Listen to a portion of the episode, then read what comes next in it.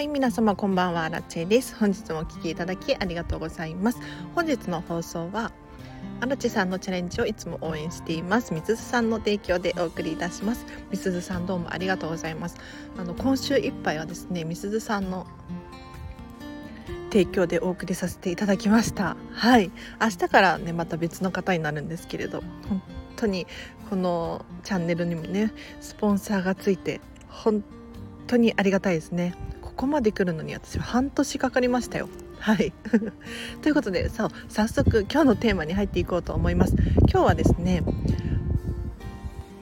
これさえあればお片付けがめちゃめちゃはかどるたった一つのものというテーマで話をしていこうかなと思っております。はい、というのもですね私は見習いこんまり流片付けコンサルタントでお片付けのレッスンをねモニターさんでさせていただくことがあるんですけれどその時にもうお片付けのねレッスンする前に「荒地さん何が必要ですか?」と「うん、お片付けって何があると便利ですか?」みたいにね聞かれることがあるんですけれどもその時はね毎回これをね伝えさせていただいておりますこれさえあればもう大丈夫だよっていう風に伝えさせていただいておりますでこれを聞いてね安心する人と不安に思う人といると思うのでちょっと解説をねしていこうと思います。でもったいぶらずに早く教えてよっていうふうに思うと思うので結論から述べさせていただくとお片付けにはですね是非マインドですね、うん、要するに気持ち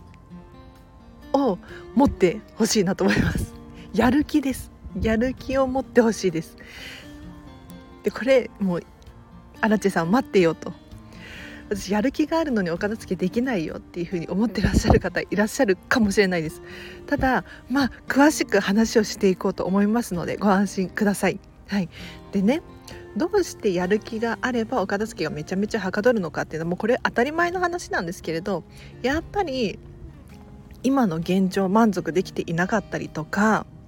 お片付けがしたくてしたくてたまらないっていう人はもう例えばゲームに夢中になるみたいな感じでお片付けに夢中になってお片付けをはかどるお片付けを終えることができるんですね。でこれは理解できると思います。ただいやいや私はお片付けのやる気あるのに終わってないっていうふうに思ってらっしゃる方も中にはいると思うんですね。でどうしてそんな現象が起こるのかっていうと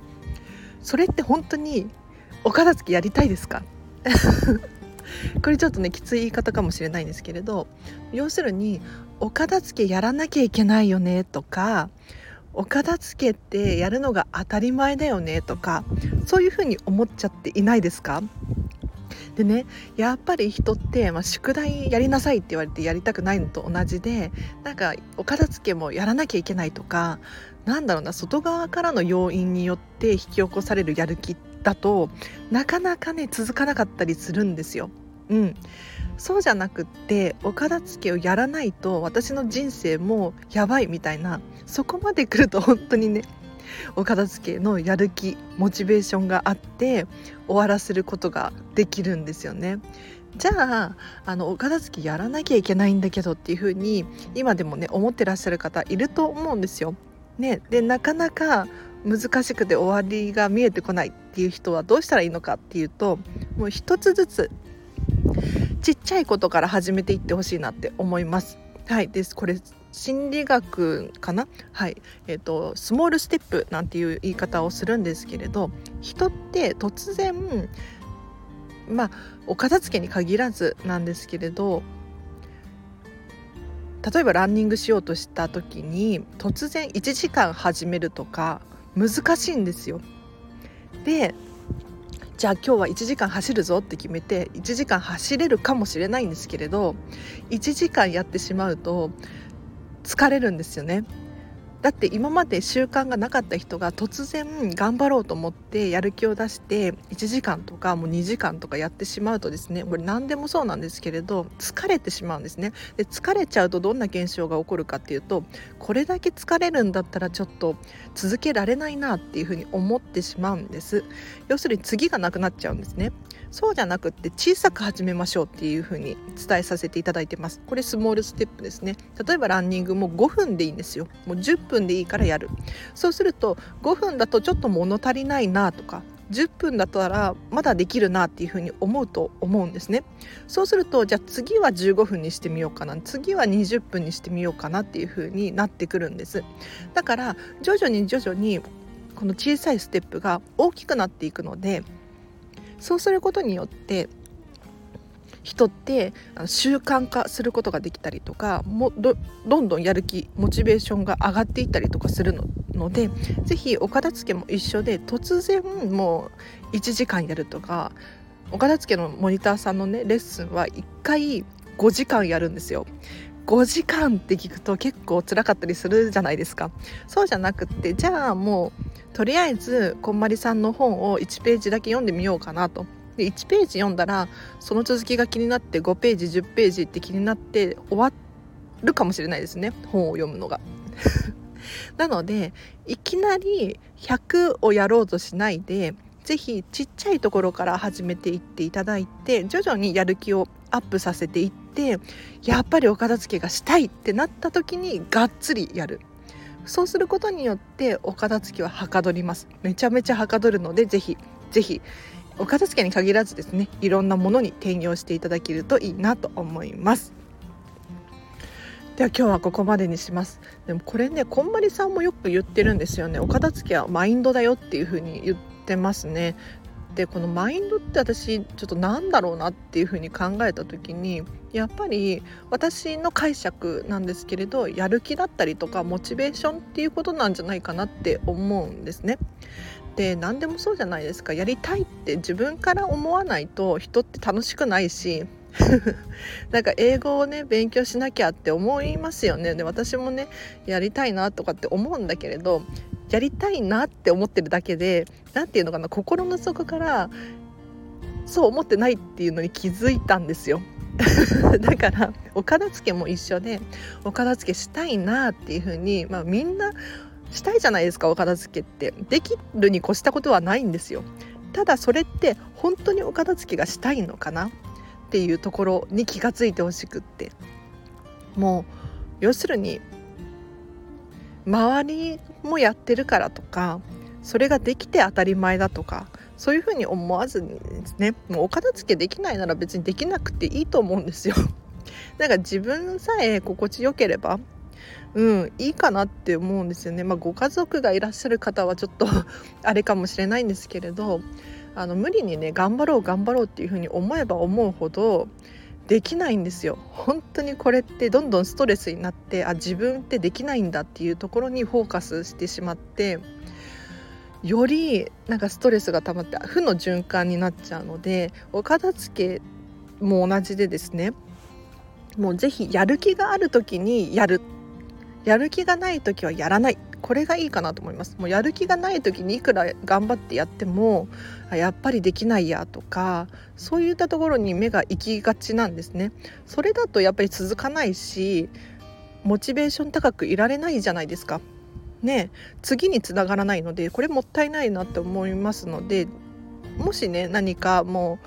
本当に今はできないっていう場合は潔く諦めて 次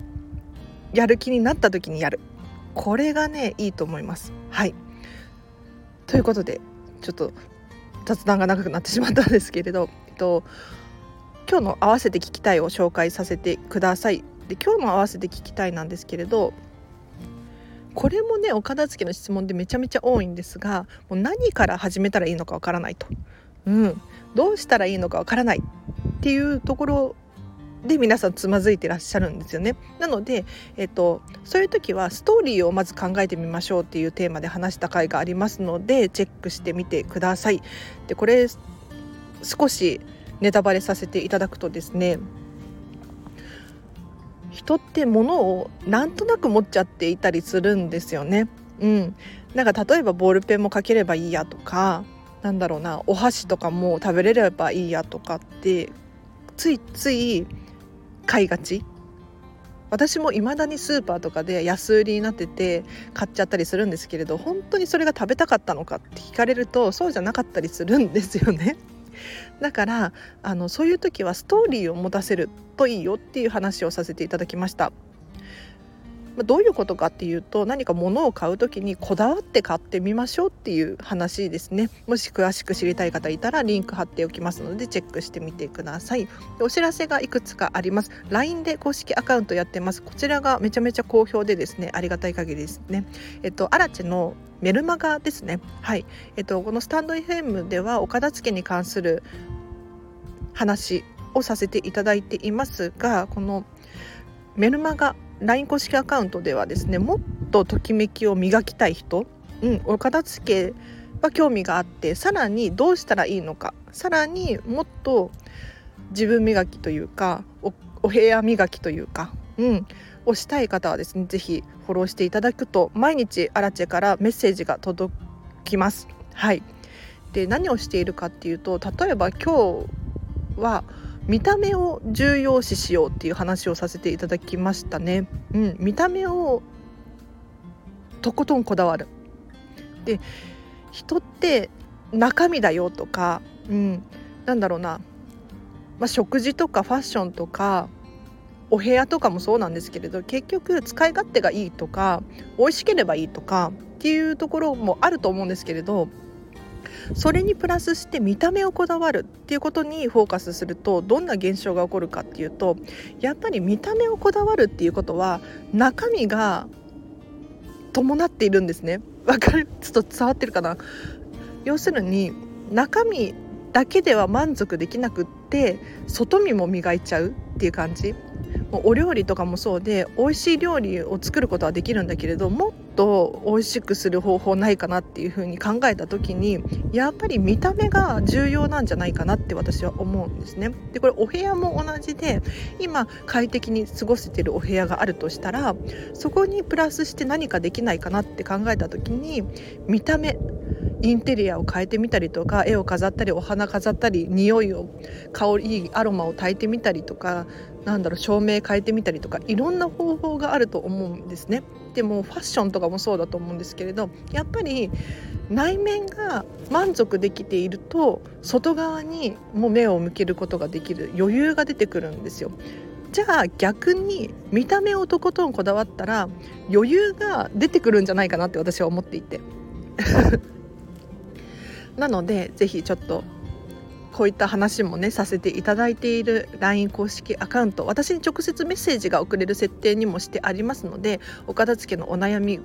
だったりとかこのチャンネルのご意見ご感想を直接送りたいっていう方がもし万が一いらっしゃったら LINE 公式アカウントお友達登録してください。えっと気に入らなかったらねあのブロックしちゃえばいい話なので本当に無料でやってますので、はい、遠慮なさらずお気軽に友達申請していただければなと思います。あとインスタグラムやってます。こちらもですね私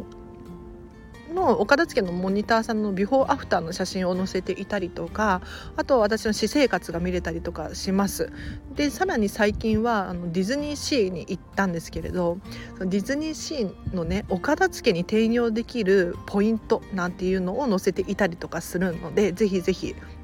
気になる方いらっしゃったらこちらも合わせてフォローしてほしいなと思います。で最後にお片付けのモニターさんを募集しております。これはね本当に激レアで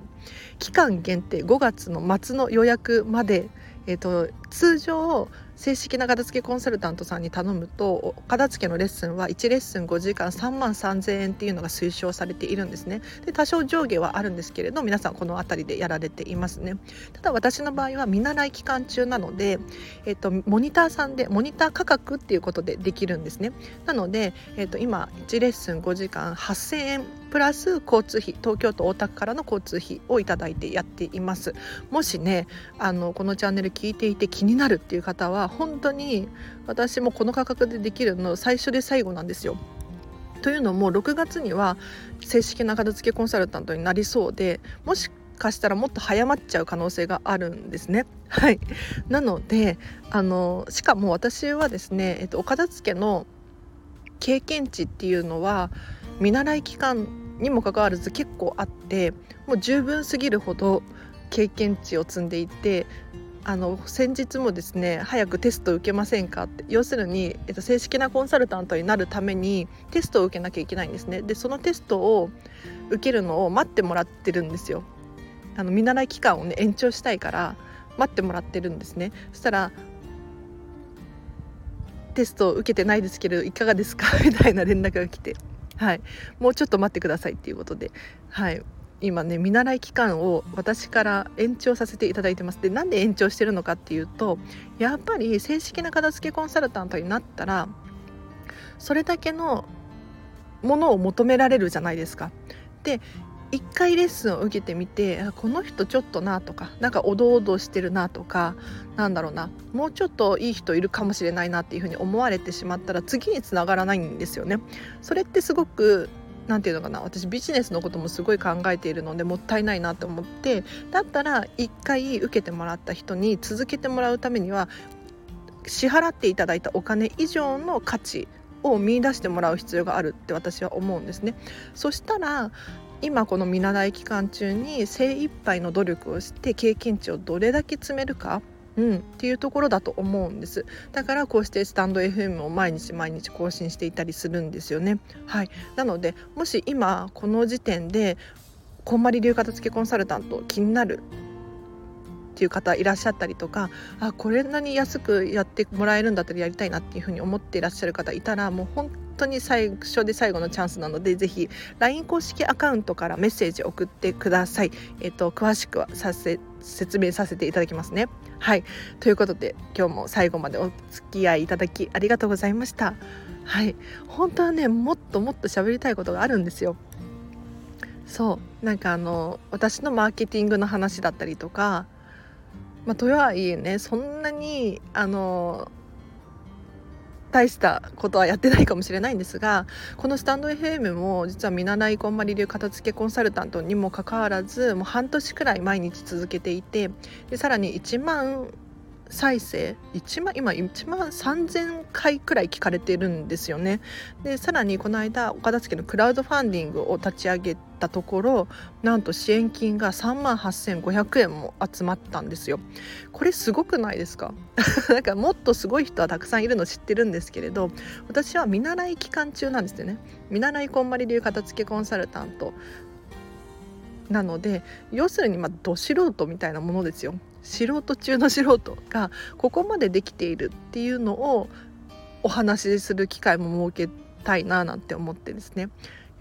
だってこのチャンネルを聞いてらっしゃる方の中にお片付けのコンサルを仕事にしたいなって思ってらっしゃる方とか、私の片付けコンサル仲間が聞いているっていう噂も聞いています。なのでアラチェさんから聞きたいことがねたくさんある人いると思うんですよね。うん。片付けクラファンどうだったの？とかどうやったの？とか気になる方いらっしゃると思うしこれからこういった仕事がね当たり前になってくる世の中だと思うんですよ。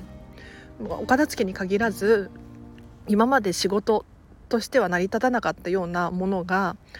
当たり前のビジネスになる時代が来るって思っていてじゃあそういった時にどうやってマーケティングというかビジネスをしていくのかっていうところで私もすっごくよく考えるんですけれど、うん、私なりの方法をね伝えさせていただくことはできるなと思って。はい。なのでそうですね。ちょっと雑談が長くなるのもあれなのでここまでにします。このチャンネルは見習いこんまり流片付けコンサルタントである私がもっとお片付けがしたくなる理由や効果メリットについて話したりもっとお片付けの磨きをかけたい人のためのチャンネルでございます。もし気になる方いらっしゃいましたらぜひこのチャンネルフォローしていただいて毎日更新していますので明日もお会いできるととっても嬉しいです。ということで皆様本日もお聴きいただきありがとうございました。明日も日曜日ですね。はい。ハッピーな日曜日日を過ごしましょう。あらちでした。バイバイ。